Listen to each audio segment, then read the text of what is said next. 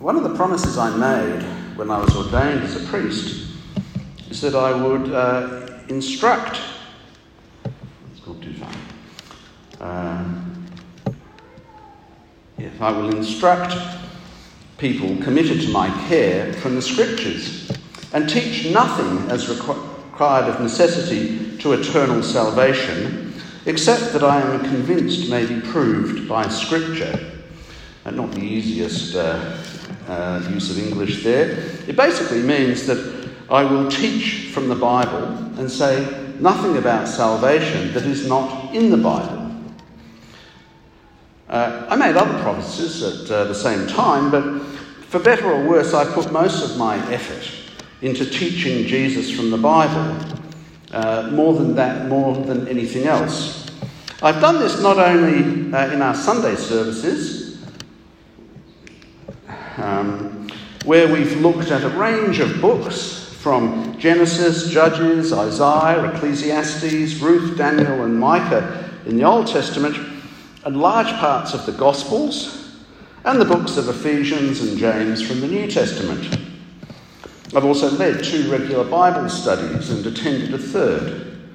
And I've led morning prayer for nearly five years. And there we've read and talked through all 27 books of the New Testament, all 150 Psalms, and the books of Job, 1 and 2 Samuel, 1 and 2 Kings, Isaiah, and most of the book of Deuteronomy. There's still a fair bit to go. My aim has been to build your trust in Jesus as your Lord and Saviour, and also to build your love for God and your neighbour, uh, with a biblical focus upon salvation and social justice. Uh, I've tried to teach how to work with the Bible, including some of the difficult bits. We've looked at uh, ways to understand different types of writing, poetry, law historical narrative, apocalyptic, gospels, letters, and prophecy. In the next year or so, we're going to look at the books of Proverbs and the Gospel of Mark. I love all the Gospels, but Mark thrills me because it is the clearest presentation of what the kingdom of God will be like and how to get there. Uh, we will start that in a few weeks, but first we're going to look at the opening of the book of Proverbs. Proverbs sounds like a good book for us to look at. Uh, it is a book of wisdom, and who doesn't want to be wise? Uh, at least in theory. Um, running marathons sounds fine, but requires uh, rather a lot of preparation, and perhaps living a wise life is the same. I need to warn you that Proverbs is a weird book. It is not obvious how it fits into the Bible. It is in the Old Testament and therefore part of the Jewish scripture. It also comes uh, before, uh, sorry, after the book of Psalms and before a couple of other books of wisdom, Ecclesiastes and Song of Songs, and before the major and minor prophets. the problem is it just doesn't seem to fit into the histories of God's people. There's a reference to Solomon, but hardly any other reference to any person in the Bible. Uh, there's no reference to Adam and Eve or Abraham and the uh, uh, patriarchs uh, or the kings of Israel and Judah. There's nothing uh, about anything that takes us through to Jesus. There's no mention of most of the characters in the Old Testament or the story of Israel or, or the rest of the Bible. It's just there. And as part of God's Word, we have to work out what to do with it. One thing we're not going to do uh, is work through it line by line. Uh, that's beyond me, and I suspect beyond most of you. Uh, what we're going to do is dip into it over the next year or so as preachers feel inclined to explore some of the areas of wisdom that it covers. Today, I want to make some introductory comments and set the scene, and then look at the first example of the type of wisdom we get in this book. The book opens with this description The Proverbs of Solomon, son of David, king of Israel. reasonably familiar characters. A lot of scholarship has gone into how reliable this statement is. Some have argued it was convenient to ascribe the book to King Solomon because he had a reputation for wisdom, at least in the early parts of his reign, which was from 970 to 931 BC. But it seems more likely that Solomon was the author of some of the Proverbs and collected and collated many of the others. Uh, I'm not going to try and define what a proverb is uh, in you know sort of a complete way because it will be better for us to see some proverbs and see how they work and then try and work out what it's all about. I don't want to limit the scope of God's revelation that we find in the book of Proverbs because it is far more than a collection of wise sayings. But it's fair to say that the Proverbs are usually generalizations, short general statements that usually apply, usually are right. Uh, for example, Proverbs 12:1. Whoever loves discipline loves knowledge, but whoever hates correction is stupid. I suspect the second half is almost always right. Whoever hates correction is stupid. But there may be some who love discipline, who, who love following rules without thinking about them. Uh, and I don't think that they necessarily love knowledge. Proverbs are not laws, they don't always apply in all circumstances. They need to be read in the context of the rest of the book of the uh, and of the Bible. And they require thought and prayer and discussion. Care needs to be taken. Take Proverbs 13 24. Uh, this is another example. Whoever spares the rod hates their children, but whoever loves their children is careful to discipline them. Is our Lord really commending corporal punishment? Hitting our children? Making our loved ones live in fear? Domestic family violence? Making our loved ones live in fear?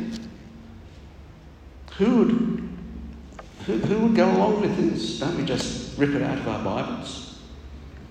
Well, some would say that this has to be read subject to the culture of 10th century BC Israel, where corporal and capital punishment were far more common and accepted, and we live in a different time and different culture where physical punishment of children is illegal and seen as terrible in a number of ways. But I think it would be better to consider how the proverb works. To start off with, it doesn't say that we should hit our children. The, the, the, active part of it is whoever loves their children is careful to discipline them. It doesn't specify the form of discipline. But more than that, the point is not that parents should take up a rod, but try to bash their, uh, and ba- try to bash their children into shape. But the children need to know what is right and wrong. Children need boundaries and they need to be encouraged to stay within those boundaries. Few would disagree with that today. But more than that, when we think of the concern Jesus had for children and Jesus' use of the yoke as a metaphor for his teaching, we should see that the rod is a metaphor for behaviour that provides effective discipline. And inflicting pain and damaging and alienating children doesn't. But as I say, care needs to be taken. Because if you just recoil in horror at this proverb, you may switch off and miss the point of the proverb, and our children will suffer. The writer of the book of Proverbs says that these proverbs are a way for gaining wisdom and instruction, for understanding words of insight, and receiving instruction in prudent behaviour doing what is right and just and fair. So th- this is more than just knowing stuff, it's doing stuff. and for giving prudence to those who are simple, knowledge and discretion to the young. Uh, one of the things we're going to have to do as we look through this series is to consider what uh, wisdom is, what it really means. It includes knowledge, as we see in verse 4, but it's not just rules for a good or useful life in a general sense. It is dominated by these words that end the introduction and set up the rest of the book. The fear. Wait. One more. No. Oh, there we go. Okay. I think I might just leave it there. Um, the fear of the Lord is the beginning of knowledge, but fools despise wisdom and instruction. The whole book is anchored in this. Uh, it's repeated nine times in various ways in the rest of the book. Fear of the Lord is the beginning of wisdom. The wisdom is from God. Wisdom starts with knowing who God is. And the simplest meaning for wisdom is living well before God. It's always seeking to know what God wants and doing what is right by Him. Not just in the big things, but also in the little things. The opening phrase is wisdom and discipline. It includes knowing what is right and the self control to do it to recognize something as temptation to do wrong, and to be disciplined enough to resist that temptation. ironically, it's one of the aphorisms of Oscar Wilde that captures this. He said, I can resist anything but temptation. It's wonderfully witty, but it captures the difficulty of resisting temptation the temptation to be selfish or to hurt or to be self righteous. And how is wisdom learnt? How can we acquire wisdom, discipline, prudence, understanding, and discretion? It's not beyond us. Uh, and here we're being told there is a way to do it. And that way is by listening. It said that the most important organ for a Christian is the ear. We may think of the brain and the heart, but neither stands a chance without firstly listening to God and His Word. The focus on listening makes clear that the Proverbs were intended to be read aloud for oral instruction. Uh, we're shaped by listening to God which is why God intends us to gather around His Word and read it to each other. The initial focus, as you've seen, is on teaching the young, but it's generally been taken that the wisdom on offer here is there for anyone who doesn't have it, young or old. The great evangelist Billy Graham, who lived through to something like 90 or so, and knew God and the Bible better than most, used to read the book of Proverbs every day. He opened the book of Proverbs every day, decade after decade after decade, because he was wise enough to know that he could always learn from God through it. That something that he'd read 20, 30, 40 years ago would mean something new and helpful to him today uh, if he listened to God. There are, of course, a number of ways to learn. We learn by watching others and by trial and error. But the wisdom on offer here is acquired by listening and reflection and perseverance. It might be reinforced by the examples of others or by our own failings, but we start by listening.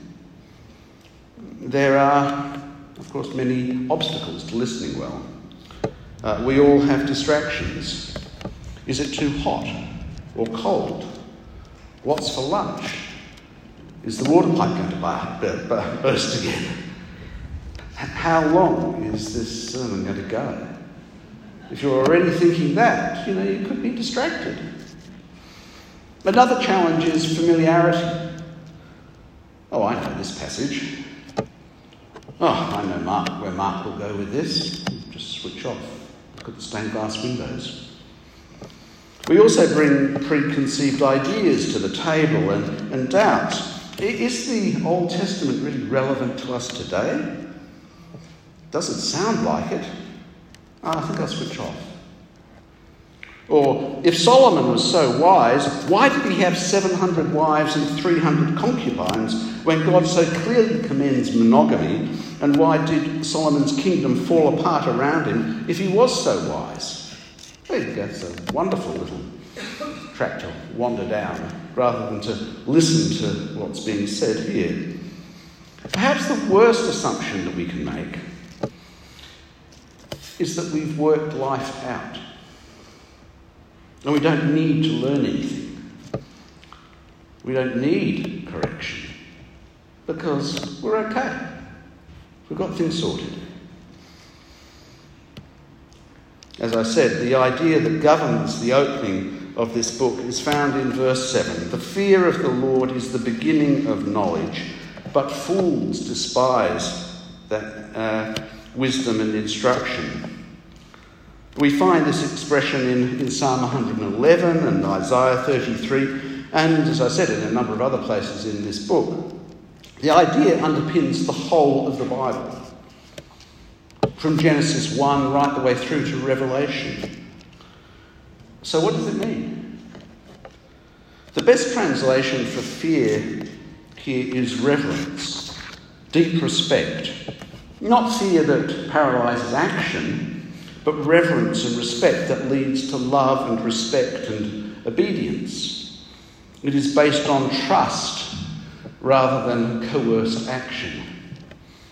It isn't the result of having a lot of knowledge of God. It's the beginning, the place that we start. To know God and His ways requires for us to start by recognizing God for who He is and who we are. We're not His equals. He is judge, we are not. He is creator, we are his creation. This is his world, not ours. We are to be like him, not to try to make him like us. We are to listen when he speaks, but delightfully, we know he will listen to us when we speak to him in fear and respect. Notice that God makes it clear that there are fools we're not to go around calling each other fools or calling others fools. But God's wisdom requires us to recognize that there are some people who don't want God's wisdom and discipline. And God counts these people as fools. The Hebrew word for fool has a moral dimension to it. It's not just foolish in an ignorant or offhand way but morally deficient. This is not what modern Australia wants to hear, but it is what God says. And that is challenging, isn't it? Rejecting God is sin. Even if it's counterproductive to use that word with family and friends who reject God, there are better ways of connecting people who aren't interested in God than calling them sinners or fools but nevertheless, that is what God says. And we start with reverence to God and by listening, because this will shape who we are and then shape what we do. Frank Sinatra got it wrong, or at least he got it the wrong way round in his famous song, Strangers in the Night. It is not dooby dooby doo. It is be do. Be do. Be do. Be fearful of God. Work out what He wants and then do it. Well, briefly, what did you make of the first proverb?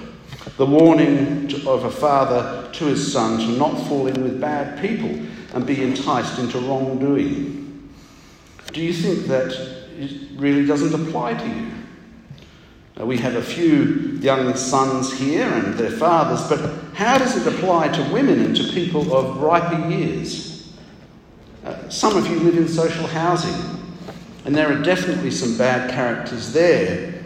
Uh, I take some of their funerals, they're quite colourful. But there are selfish people and crooks everywhere. I was a partner in a large law firm, and uh, frankly, I wouldn't stand between some of my partners and a dollar. But more than that, one of them got convicted for stealing money from his clients. Now, there are crooks everywhere. And we have to be careful of who we trust. You may like that the writer recognises the parallel role of mothers and fathers to teach, and that their teaching becomes like a garland of grace to adorn their son's neck, as if wisdom should be seen in the life of the son. It's not a private thing, but something that should be obvious to all. Uh, this proverb is certainly very relevant to two of our ministries here our Indigenous youth group, Deadly Warriors, and the trip camps that Colin takes Indigenous children on, because a primary purpose of both of these is to keep children out of gangs and still learning from their parents and elders. So, this wisdom is for us and is applied in our ministries and facilitated by your generous giving. But beyond that, I think there is something in this for us all. A number of the Proverbs are clearly intended as advice for fathers uh, and for the advice that they should give their sons, but many have general application. And here we can see that we can all be subject to peer group pressure, male or female, young or old. We can all want to fall in with the crowd.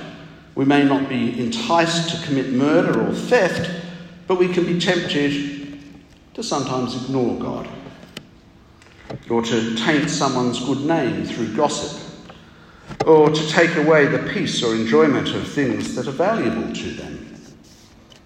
I think it's hard to be a Christian without caring for social justice. There is too much war, exploit, exploitation, inequality, and injustice to be passionately involved in every cause.